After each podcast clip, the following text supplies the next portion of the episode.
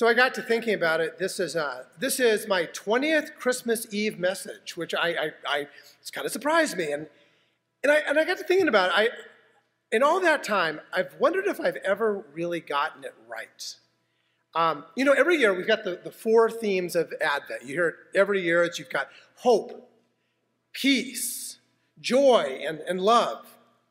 And some of us, you know, we, we light the candles every week throughout Advent. Um, some of us, we read, we read, a devotional at home, and so that becomes part of our, our, spiritual practice too. Or we send notes of love in a Hallmark card out to somebody. You know, that's a good thing to do. Or you put a post out, kind of that Christmas letter that you put out on, on social media someplace. And that is, all of that is so important. You know, I, I need that. I think, I think all of us, we, we need that. But the truth is, I think I might be doing something wrong. This year, I was convinced, I had to be convinced to do this series called The End of the World as We Know It, because that is not a title of a, of a series that I kind of was like, ooh, we got to do that. Um, but I was convinced to do it. It wasn't my first choice. But it, it's connected with me and with the reality of Christmas in a different way. Every year, every year we come and we tell the, the tale of the birth of Christ. And we tell it from the perspective of the gospel message. When that, that's, that's good. But this year I'm doing something a little different. We're adding the biblical perspective of the revelation and the story of Christmas future, the coming birth of Christ. And you may find it a little different.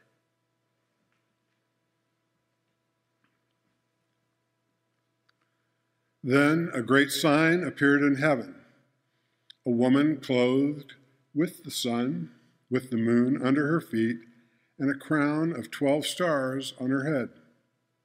She was pregnant, and she cried out because she was in labor, in pain from giving birth. Then another sign appeared in heaven.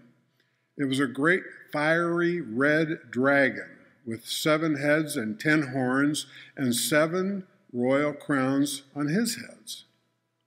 His tail swept down a third of heaven's stars and threw them to the earth. The dragon stood in front of the woman who was about to give birth, so that when she did give birth, he might devour her child. This is not the silent, the silent night of which we usually sing. It's the story of a dragon. Satan has replaced the angels in the sky not to praise the coming Christ, but to devour him. She gave birth to a son, a male child, who is to rule all the nations with an iron rod. Her child was snatched up to God and his throne. Then the woman fled into the desert where God has prepared a place for her. There she will be taken care of for 1,260 days. So, in a parallel with the story from the Gospels, rather than being warned by the Magi to flee to Egypt, the mother of Christ flees by herself into the desert. Then there was war in heaven. Michael and his angels fought the dragon the dragon and his angels fought back, but they did not prevail, and there was no longer any place for them in heaven. So the great dragon was thrown down. The old snake, who is called the devil and Satan, the deceiver of the whole world, was thrown down to the earth, and his angels were thrown down with him. Then I heard a loud voice in heaven say, Now the salvation and power and kingdom of our God and the authority of his Christ have come. The accuser of our brothers and sisters, who accuses them day and night before our God, has been thrown down. They gained the victory over him on account of the blood of the Lamb and the word of their witness. Love for their own lives didn't make them afraid to die. Therefore, rejoice, you heavens, and you who dwell in them. But oh, the horror for the earth and sea! The devil has come down to you with great rage, for he knows that he only has a short time. This vision of Christmas future comes with devastation on earth. And human, human beings pretty much powerless to do anything but survive. There are people right now who can relate to this story.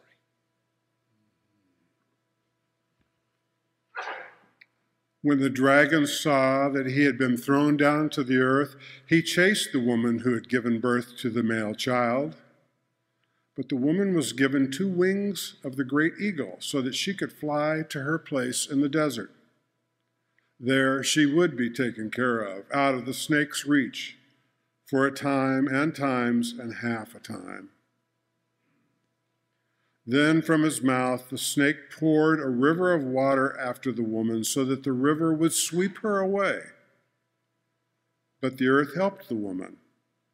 The earth opened its mouth and swallowed the river that the dragon poured out of his mouth. So the dragon was furious with the woman, and he went off to make war on the rest of her children, on those who keep God's commandments and hold firmly to the witness of Jesus. This morning, after the first one of these sermons, somebody texted me a picture. It was an ancient medieval picture and it's a picture of the mother of Christ wrestling a dragon while, a, while, uh, while an angel holds the baby Christ. The story is ancient. It's, it's as old as our, it's in our scriptures. It, it's there. And as the story goes, the multitude of calamities faced by humanity are greater than can be fought back against by mere mortals. And so the angels are called in not as a choir this time, but as an army. We don't tell this, this story of Christmas, this Christmas future vision much. And I'm curious, is this your first time hearing this story? A few of you? It is. It's a scary story. It's a it is an absolutely scary story. We don't tell it much because just like in a Dickens A Christmas Tale, it's the ghost of Christmas future that's terrifying. It's the one thing, though, that gets Scrooge to actually change. Christmas is an annual reminder that God's Spirit is not just in baby Jesus, but God's Spirit is in you, it's in me and that you are called to use the days that you have to be an active force of love in the world. You are called by that very same Spirit to be an active force, uh, for us, uh, force of hope in the world. Jesus taught a way of living in which peace comes through hard work. Peace takes work. And that joy comes in the face of hurt. And it's not magic, it takes work. And I've not said that on a Christmas Eve before. And I think most preachers shy away from talking about the story of Christmas future, that vision, because it's not what I or you think we want. But frankly, sometimes there comes a point where we're tired. We see the things around us, we see the people of Gaza. I woke up to the story this morning of the people in Bethlehem. Bethlehem was normally a joyous scene on Christmas Eve. Not today.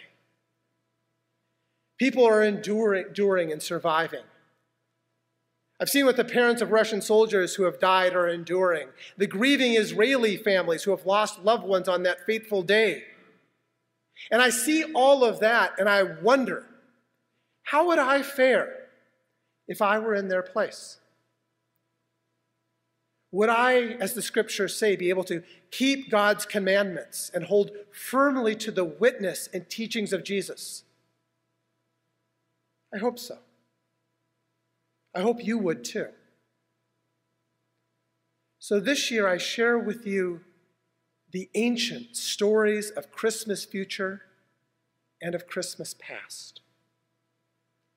In the story of Christmas past, Christ came into the world and shared a way of living that would lead, if we lived in that way, we would, would lead into a new kingdom here on earth as it is in heaven.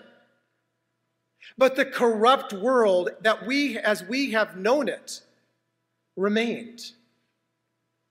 And that world killed him for it. In the vision of Christmas future, Christ comes into the world with an iron rod and with war. But the good news is that the world as we have known it will change. The vision of a better world will come.